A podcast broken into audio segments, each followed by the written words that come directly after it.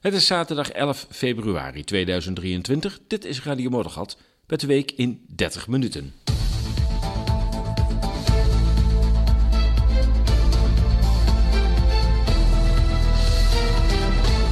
Een hele goede middag, morgen, avond, nacht. Wanneer je ook luistert, in ieder geval een goed weekend. Want ik denk dat je wel op dit moment in het weekend luistert. Weer een nieuwe uitzending van Radio Morgengat de komende 30 minuten. Ik ben snipverkouden. Het schijnt op dit moment te heersen, zoals dat heet. Er is een tijd geweest waarin men dan een avondklok afkondigde. En toen was het virus binnen een paar dagen was het weg. Maar ja, dat doet men tegenwoordig niet meer. Dus iedereen loopt een beetje te snotteren en te niezen. Maar goed, we zullen het wel overleven. In deze 30 minuten wat bespiegelingen op de Tweede Wereldoorlog. Hoe kun je daar, in het licht van de huidige situatie in Oekraïne, hoe kun je daar nog eens op een andere manier naar kijken? Denk daarbij aan de nazi's in de NAVO, wie heeft Hitler gefinancierd, et cetera. En dan een primeur, jawel, ESAS gaat rondleidingen verzorgen, straks in deze uitzending. Verder roept een Pools EU-parlementslid op om Rusland definitief van de kaart te vegen. En tenslotte verhalen van gewone Russen. Maar eerst bespiegelingen over de Tweede Wereldoorlog. Ik moet je zeggen dat door alles wat er nu gebeurt in Oekraïne, ik toch met een andere ogen, althans wat scherper met andere ogen, want ik keek er al met andere ogen naar de Tweede Wereldoorlog ben gaan kijken. Want het officiële verhaal is, ik zou kunnen zeggen gewoon het narratief is natuurlijk, dat Hitler heeft Rusland aangevallen, of is de Tweede Wereldoorlog begonnen en heeft Europa voor een groot deel ook veroverd, wilde dat ook. En de Amerikanen kwamen te hulp en hebben uiteindelijk ervoor gezorgd dat Nazi-Duitsland ten onder ging. Dat is het officiële verhaal. En als je nu naar Oekraïne kijkt, dan zie je toch ook weer van, het officiële verhaal hoeft niet het echte verhaal te zijn. Nou, bij Oekraïne komen er steeds meer mensen achter dat dat toch wat anders ligt dan er was. Er is een Russische inval. En toen kwamen de Amerikaanse bevrijders om dat arme Oekraïne te redden. Nou, langzamerhand beginnen we wel te realiseren dat dat toch iets anders ligt. Iets genuanceerder, iets complexer ook. Met iets meer geschiedenis. Maar dat geldt voor de Tweede Wereldoorlog even goed natuurlijk. Want als je nagaat dat, ten eerste Hitler en zijn nazi-partij toch financiering kreeg uit vooral westerse kringen. Het had ook alles met de schuldbetaling uit de Tweede Wereldoorlog te maken. Duitsland proberen zodanig naar beneden te trekken dat het nooit meer zou kunnen opstaan. En daarmee kwam Duitsland ook in een hele forse crisis terecht. Later in de 20e jaren begonnen die herstelbetalingen tegen een ander licht aangehouden te worden. En men zag wel van, Duitsland is weliswaar vernietigd, maar Rusland staat nog. Dit is even mijn kijk op de Tweede Wereldoorlog. Want Rusland was de Sovjet-Unie geworden, door de Russische revolutie, onder andere in 1917. Dat heeft betekend dat er veel westerse bedrijven werden genationaliseerd, in Russische handen vielen. En men zag natuurlijk dat Rusland een bedreiging was voor het westers kapitalisme. Want Rusland was kapitalistisch geweest onder de tsaar. Dus dat verdween. Dat verdween natuurlijk met de komst van het communisme. Dat was een bedreiging voor het Westen, vooral voor Engeland, maar ook voor de Verenigde Staten. En het leek erop alsof men dacht van, we moeten weer een nieuwe list verzinnen, want dat Sovjetrijk is A groot, B is het onze opponent. En je weet niet hoe dat verder gaat. En dat heeft er alleszins trekken van dat Hitler is ingezet, als een puppet is neergezet. Nou, we kennen dat fenomeen ook in Oekraïne natuurlijk, dus ook een puppet neergezet om er uiteindelijk voor te zorgen dat Duitsland als vooruitgeschoven post, proxyoorlog noemen we dat ook wel, van de Verenigde Staten en Engeland zou gaan dienen om Rusland een kopje kleiner te maken. De data wijzen daar ook wel een beetje op, want de Russische revolutie, de Oktoberrevolutie, was dus eind 1917. En Hitler kwam eigenlijk al in 1920 langzamerhand op het toneel. Nog onbetekenend, heel veel mensen kennen hem nog niet. Hij begon natuurlijk met zijn praatjes in de bierkeller van München. Volgens mij is die brouwerij en die kelder is er nog steeds. En begon langzamerhand aan zijn carrière naar boven. Maar laten we eerlijk zijn, het was natuurlijk een beetje een onbeduidend ventje. Ja, je zou kunnen zeggen, een mislukte schilder uit Oostenrijk. En ja, hoe kon die nou zoveel macht vergaren dat Duitsland, dat echt helemaal ten gronde was gericht in de Eerste Wereldoorlog, dat land zo zou opstaan binnen 20 jaar... uit zou groeien tot vrijwel een wereldmacht. Nou, daar zat natuurlijk veel westers kapitaal achter. Ik heb ook een artikel daarover, overgenomen overigens van een Canadese onderzoeker, een professor. En die heeft dat, hij is niet de enige, maar hij heeft dat in ieder geval ook uitgezocht hoe die financiële stromen nu precies gingen en welke Amerikaanse organisaties en Engelse organisaties daar nou precies achter zaten. Maar het leek de opdracht van Hitler om Rusland te vernietigen. Want laten we eerlijk zijn, Hitler ging de oorlog in met zijn slogan van de Osterwijterung. Het ging om Raum, Lebensraum. En daar had hij het niet over Nederland, maar daar had hij het over Rusland. En daarbij had hij natuurlijk de olievelden op het oog in de zuidelijke staten van Rusland, maar had ook Oekraïne op het oog vanwege natuurlijk de enorme grote arsenalen, zeer vruchtbare landbouwgrond.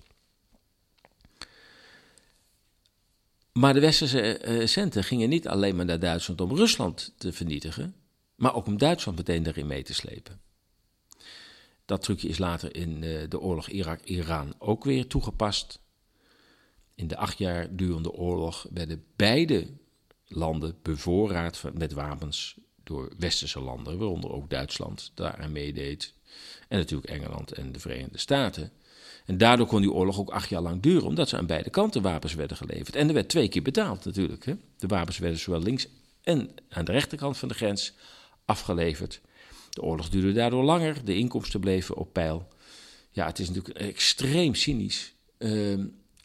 Maar zo heeft het militair-industrieel complex altijd gewerkt. En ook in de Tweede Wereldoorlog. Voor de Verenigde Staten, voor Engeland is Duitsland, maar ook eigenlijk Duitsland en Rusland zijn allebei partijen die ze een kopie kleiner willen maken. Duitsland is toch een beetje de machinekamer van Europa. En Rusland is, grondstoffenleverancier. Je kunt geen grondstof bedenken of het zit in dat enorme Russische continent. Want dat kun je langzamerhand wel een apart continent noemen. En als die twee met elkaar gaan samenwerken, dan is de rol voor Engeland, die toen in de Tweede Wereldoorlog nog een beetje een empire gevoel had. Maar ook de Verenigde Staten, dat zou een enorme bedreiging zijn. Dus het lijkt er toch heel erg op dat het westerse geld naar Duitsland is gegaan, naar Hitler, om zowel Duitsland als Rusland in een uitputtende oorlog elkaar te laten vernietigen. Opvallend is ook dat de Amerikaanse betrokkenheid bij de Tweede Wereldoorlog pas op gang kwam, behalve dan in het Aziatische deel na Pearl Harbor, daar valt ook overigens het nodige van te zeggen. Maar in Europa kwamen de Verenigde Staten en Engeland pas in het geweer toen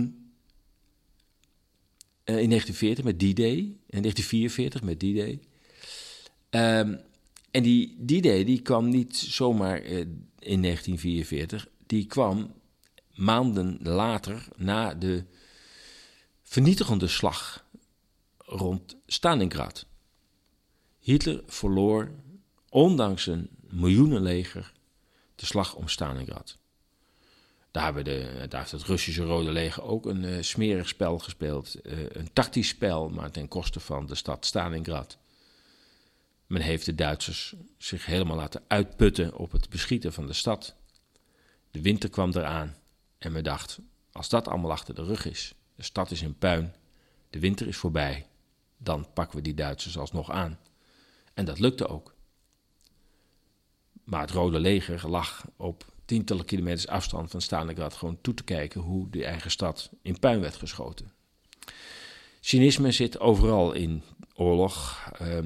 En niet alleen in de goeden en de kwaden, aan allebei de kanten. Maar goed, het was het draaipunt in de Tweede Wereldoorlog. Terwijl natuurlijk de nazi-propaganda nog scandeerde tot misschien wel april 1945 aan toe. Dat de oorlog aan het,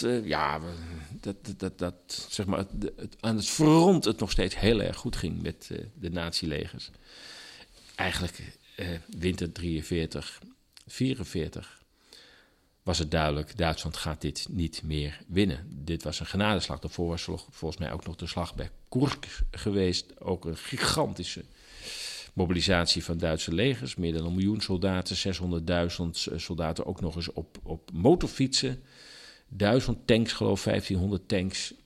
En toch zijn ze in de pan gehakt door de Russen. Maar toen zagen de Engelsen en Amerikanen van, wacht even. Duitsland gaat Rusland niet vernietigen, maar de kansen beginnen te keren en Rusland dreigt nu naar het westen op te trekken. Waar gaan ze stoppen? En pas toen kwam het gedachte van, moeten we in Europa gaan landen om te zorgen dat de Russen niet West-Europa innemen. En dat is denk ik het ware motief geweest voor de betrokkenheid van de Amerikanen. Neemt niet weg dat de Amerikanen natuurlijk, samen met Canadezen en ook Polen, en Engelsen het westen van Europa wel degelijk bevrijd hebben. Dat is klip en klaar. Maar het is niet het verhaal dat het was om Nazi-Duitsland hier weg te krijgen, want dat hadden ze veel eerder kunnen doen. Ze hebben pas gewacht toen duidelijk werd dat Rusland de opmars richting westen zou gaan maken na de slag om Stalingrad. En toen pas kwam de echte motivatie in Washington. We moeten naar Europa, want anders verliezen wij Europa. Niet dat Europa dan van de nazi's werd afgeholpen. Want ik denk dat als de slag om Stalingrad door de nazi's was gewonnen. Dat is een stoute stelling natuurlijk en het nooit te bewijzen. Maar dat de Amerikanen waarschijnlijk nooit waren geland. Ja, en dat klopt ook met de geruchten dat de Engelse en Amerikaanse inlichtingendiensten al lang wisten wat in die concentratiekampen gebeurde. Maar het toelieten. En dat moreel besef van we moeten ingrijpen, want wat daar met Joden en Zigeuners en andere minderheden gebeurt, dat is op zich al reden genoeg om in actie te komen.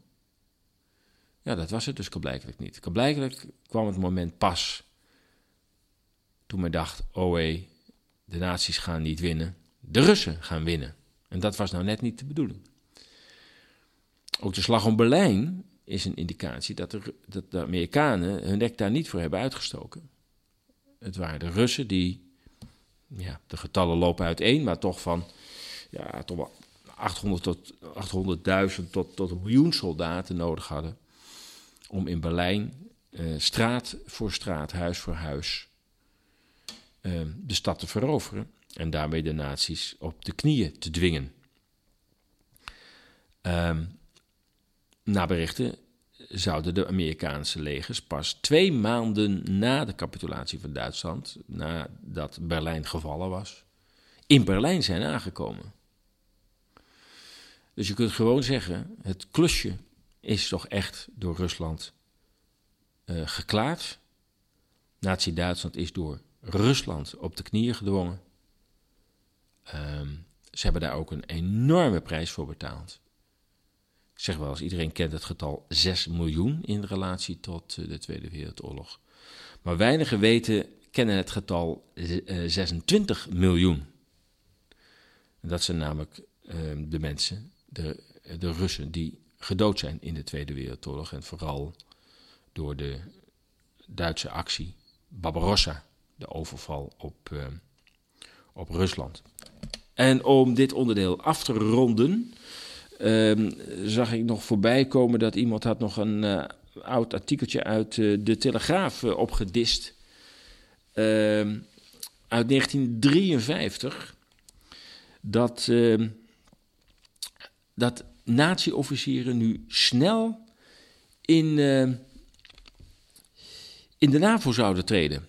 Dus zeg maar in het NAVO-commando zouden zitting krijgen. Nou, dat is toch wel, voor zo'n aantal van jullie misschien niet zo opmerkelijk, maar en we wisten het ook wel een heel klein beetje, maar het wordt nu gewoon ook, ja, het heeft ook destijds gewoon in de krant gestaan. Dat maakt het ook nog zo apart. Ik bedoel, iedereen heeft het destijds kunnen lezen. Hè? Ik zit even te kijken, nazi-officieren spoedig in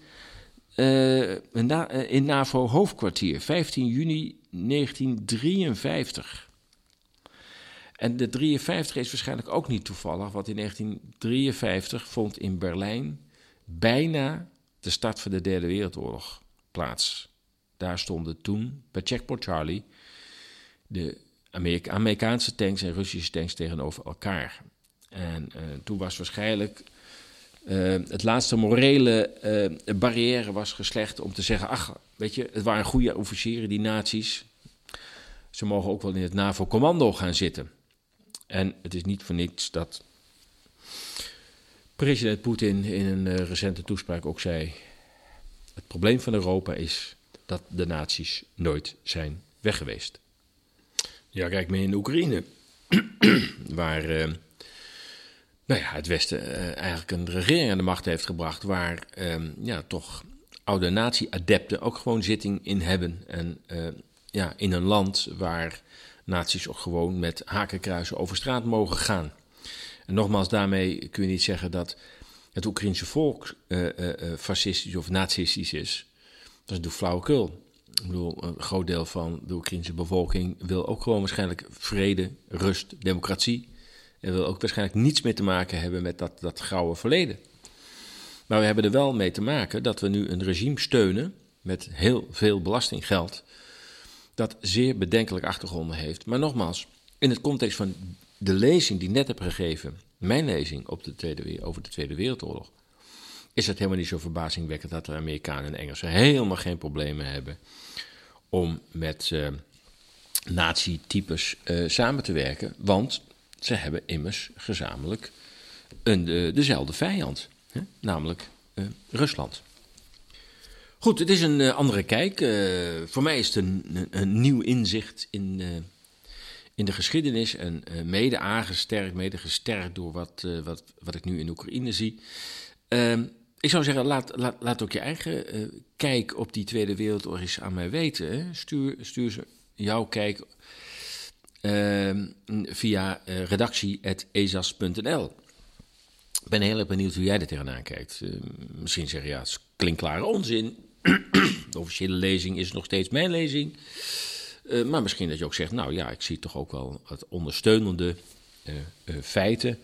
Dus wel begrijpelijk dat je ook op een andere manier naar die Tweede Wereldoorlog kunt kijken. Ja, en nu een primeur. Namelijk, ESAS gaat rondleidingen verzorgen. En wel in Berlijn.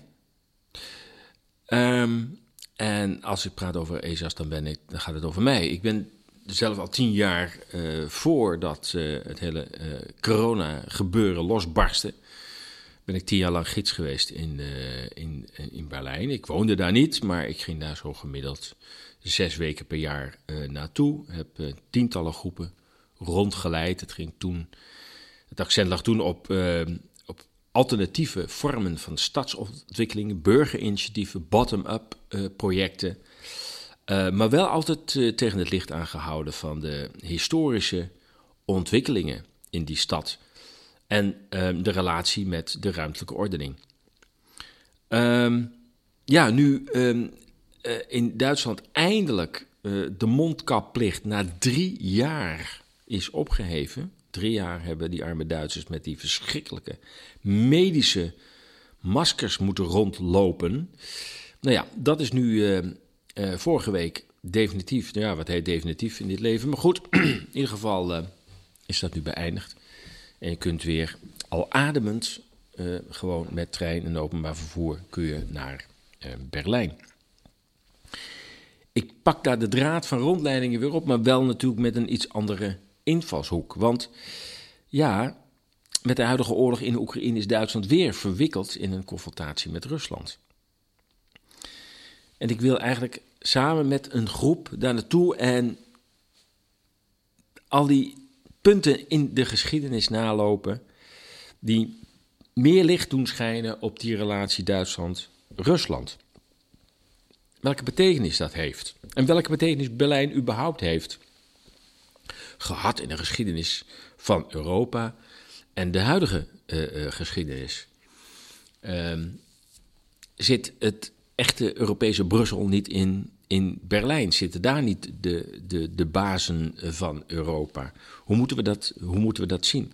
Daar is in Berlijn natuurlijk ontzettend veel over de Duits-Russische geschiedenis te vinden, maar ook over überhaupt natuurlijk de rol van Duitsland in Europa. Alles hangt daarmee samen, ook natuurlijk de scheiding tussen West- en Oost-Duitsland, hè, de oprichting van de DDR. Maar ja, we zullen denk ik ook onderwerpen aanstippen van hoe zat dat eigenlijk in de DDR met de censuur. Hè? We worden nu zelf geconfronteerd met censuur. En ik weet nog dat tijdens de rondleidingen, die eindigden in 2019... ik vaak het over de DDR had. Ik leidde mensen ook rond door de Stasi-gevangenis in Lichtenberg, Berlijn-Lichtenberg. Hohenschönhausen, maar ook andere groepen weer door het voormalige hoofdkwartier van de Stasi, waar de minister Erich Mielke de scepter zwaaide over de staatsveiligheidsdienst. Maar toen sprak ik erover als een soort long-distance onderwerp van, oh ja, zo deden ze dat hier. Ja, bizar hè, dat kon gebeuren. In mijn koffie. In een soort, ja, toen zag ik dat nog niet zo, maar achteraf kun je zien, een soort naïviteit van, ja, gelukkig hebben we dat achter de rug en zal dat ook nooit meer gebeuren. En laten we eerlijk zijn. Een jaar later was het alweer zover. Kwam er een hele bizarre zwarte sluier over Europa te hangen. Waarin toch weer er tendensen naar censuur kwamen. Eenheidsmedia, staatsveiligheidsdiensten, hè, de NCTV. Ja, het mag andere afkortingen hebben, maar het zijn staatsveiligheidsdiensten. Het zijn diensten die niet opgericht om de staat te beschermen namens de burgers, maar om de staat te beschermen tegen de burgers. Nou, dat was met de Stasi precies hetzelfde. En ook het hele woordgebruik, het naming en shaming. Dat, nogmaals, die Engelse termen werden natuurlijk niet gebruikt in de DDR. Maar het kwam er allemaal op neer dat oppositieleiders werden allemaal publicitair kapot gemaakt. Verdwenen ook een tijdje de gevangenis in zonder aanklacht. Nou, we kunnen hier in Nederland dat ook natuurlijk zien. Dat af en toe mensen worden opgepakt en op dat moment nog zonder vorm van proces worden vastgehouden. In Duitsland is dat heel erg met Michael Ballweg. Kijk, op de website er staat een artikel over Michael Ballweg. Is dat de nieuwe Julian Assange, maar dan van Duitsland. Hij zit al meer dan een half jaar vast op beschuldigingen van fraude. Maar er wordt geen rechtszaak tegen hem begonnen. Dus ja, in feite is hij gewoon van de straat geplukt. En hij wordt niet in een rechtszaak voorgebracht, zodat hij zich kan verdedigen. Dat is echt, echt verschrikkelijk. Goed, om kort te gaan. Op de website staat inmiddels de rondleiding Berlijn. Ga er eens kijken. Je kunt ook de brochure downloaden. Het is overigens even wat feitelijke informatie. Ik wil met een kleine groep gaan, omdat ik ook in dialoog deze rondleiding wil doen. Dus het is niet, oh daar heb je de gids en hij gaat nu hier het verhaaltje afdraaien over dit en dan 100 meter verderop over dat. Ik wil een dialoog met de deelnemers door Berlijn. Want mijn visie hoeft die niet van jou te zijn. En samen moeten we kijken welk beeld wij daar scherp kunnen krijgen. Ik denk in ieder geval dat we kunnen stellen dat Duitsland altijd een soort politiek epicentrum is geweest waar heel veel krachten samenkomen. Daarom is die stad ook zo interessant. Er is nog heel veel van te zien. Dus dat betekent een groep van maximaal 10 personen. Een kleine groep, waardoor we met elkaar in gesprek kunnen gaan. Het gaan 3 dagdelen, een vrijdagmiddag, een zaterdagochtend en een zaterdagmiddag. En de datum is, of de data zijn vrijdagmiddag 21 april en zaterdag 22 april. Dus dat is eigenlijk al vrij vlot. Je kunt boeken tot 1 april, want ja, dan is het al een heel kort dag daarna, dus tot 1 april. Voor leden, of vrienden moet ik zeggen, van ESAS is er een speciale actieprijs. Nou ja, dat kun je allemaal verder lezen op de website. Ook kun je de brochure downloaden. Ja, ik zou zeggen, kijk er eens naar. Ik denk dat het voor veel mensen die nu met grote belangstelling, maar waarschijnlijk ook met zorg kijken naar de huidige situatie in Europa, dat deze reis hele nieuwe inzichten zou kunnen bieden op wat er nu gaande is. En ook de lange lijnen in de geschiedenis van Europa zichtbaar en voelbaar kunnen maken. Enfin, zover de rondleidingen in Berlijn. Ja, en dan hebben we ook nog het Poolse parlementslid. Ik weet niet of je dat gelezen hebt op de website. Ik zal het er even bij pakken. Even kijken, esas.nl. Even zoeken. Ja, nee jongens, even niet. Eens even kijken. Ja, dat vond ik eigenlijk wel schokkend. Ja, dat dat soort mensen toch weer een podium krijgen. Het is een Pools parlementslid. En eigenlijk is hij een EU-parlementslid. Het is een oud, oud-minister van Buitenlandse Zaken, als ik het goed heb, van Polen. Of het is een zij, Anna Fortyka. En ja, ex-minister van Buitenlandse Zaken geweest van Polen en voormalig hoofd van het kantoor van de president van Polen. Dus niet de eerste, de beste. En zij zei onlangs, Rusland is het agressieve rijk en dat moet gewoon afgeschaft worden. Voor altijd weg. En om te citeren, de westerse wereld heeft geen sterk en onafhankelijk Rusland nodig dat in staat is terug te vechten en voor zichzelf op te komen. Dat zou je maar gezegd worden over je land. Van ja, jij hebt het recht niet om voor jezelf op te komen. Wat zij verder zei is, Rusland moet in vele kleine staten verdeeld worden en niet in bezit zijn van de bodem en natuurlijke rijkdommen. Niet zonder reden hebben ze in Kiev, zegt zij, in navolging van hun overzeese meesters, ze bedoelt waarschijnlijk de Verenigde Staten, herhaaldelijk de noodzaak herhaald om Rusland te vernietigen en zelfs een soort nieuwe kaart te tekenen met de nieuwe staten van Rusland. En dat is inderdaad zo, ook daar heb ik een artikel over geschreven, VS-commissie bespreekt opdeling van Rusland.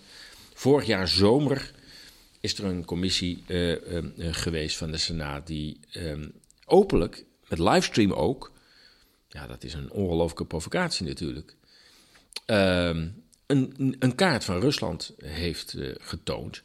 En daar staat Rusland opgedeeld in 7 grote regio's, of eigenlijk landen, want dat moeten dan echt onafhankelijke landen worden. En nog een aantal kleinere regio's. Ja, en het is natuurlijk duidelijk het principe weer van verdelen en heerst. Maak Rusland klein. Vooral aan de zuidkant zie je allerlei kleine staatjes in die kaart getekend, die nu allemaal nog Rusland zijn. Daar zit veel olie. En dat is voor Amerika natuurlijk en het Westen. Is het natuurlijk heel makkelijk om die kleine staatjes naar de hand te zetten. Maar ja, dat grote Rusland zit je niet zo makkelijk naar je hand. Dus als het gaat om de grondstoffen in het zuiden van Rusland, het noorden heb je ook, maar goed, daar komen ze dan wat minder makkelijk bij. Daarom willen ze ook de onderkant van Rusland allemaal in kleine staatjes opdelen. Want er zitten ook allemaal verschillende volken en die kun je makkelijk onder controle krijgen. Zoals ze ook in 2008 hebben geprobeerd in Georgië. Ja, daar hebben ze Saakashvili aan de macht gebracht.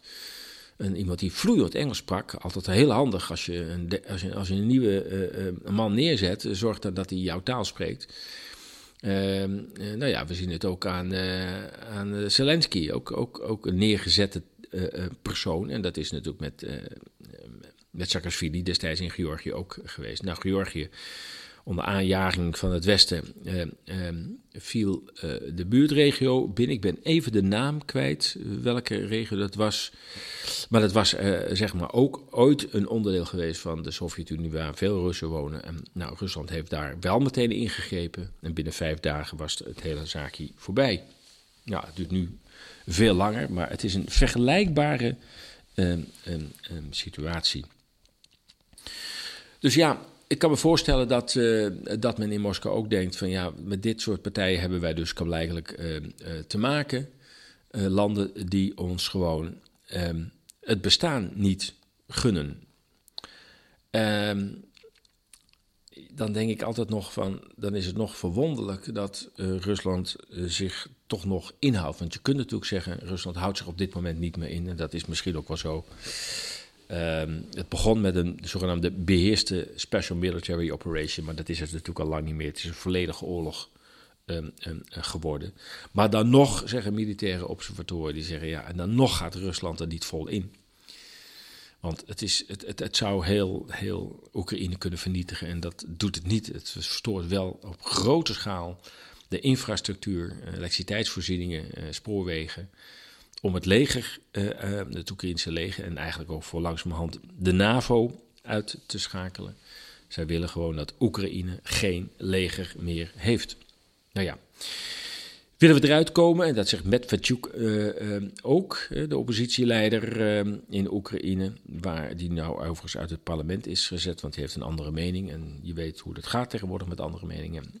Die horen niet thuis in het parlement. Maar ja, die zegt ook, ja, ieder land heeft recht op veiligheidsgaranties. Net zo goed als een mens dat zelf ook heeft, heeft een land dat ook. En Amerika eist dat in extreme op door gewoon in de hele wereld militaire bases te vestigen. Maar ook om zijn belangen overal te kunnen verdedigen. Maar blijkbaar is dat Rusland niet gegund. Nee, erger nog, Rusland mag gewoon niet bestaan. Ja, dan weet je, daar kan er niet veel goeds ontstaan. Maar ik heb het idee dat de tij wel begint te keren, dat ook in de Verenigde Staten zijn de signalen dat ook de militaire top zegt, jongens, dit moeten we niet langer volhouden. Er is onlangs een RAND Corporation rapport uitgekomen. Een groot adviesbureau voor de Amerikaanse overheid, vooral voor defensie. En binnenkort komt daar ook een artikel op de website over. En de RAND Corporation zegt ook, ja, hier gaat geen winnaar uitkomen. En hoe langer het duurt, hoe groter de vernietiging van Oekraïne en hoe groter de kans dat het uit de hand gaat lopen met nucleaire inzet. Dus de RAND Corporation zegt al, rond het langzamerhand is af. RAND Corporation is dezelfde organisatie, dat artikel staat ook op ESAS.nl, die ruim een jaar geleden een rapport uitbracht waarin zij zei, hoe kunnen we Rusland vernietigen en een kopje kleiner maken. En dan gaven ze iets van 14 adviezen aan de Amerikaanse overheid hoe ze Rusland eronder moesten krijgen. Kapot moesten maken. Vooral economisch kapot moesten maken.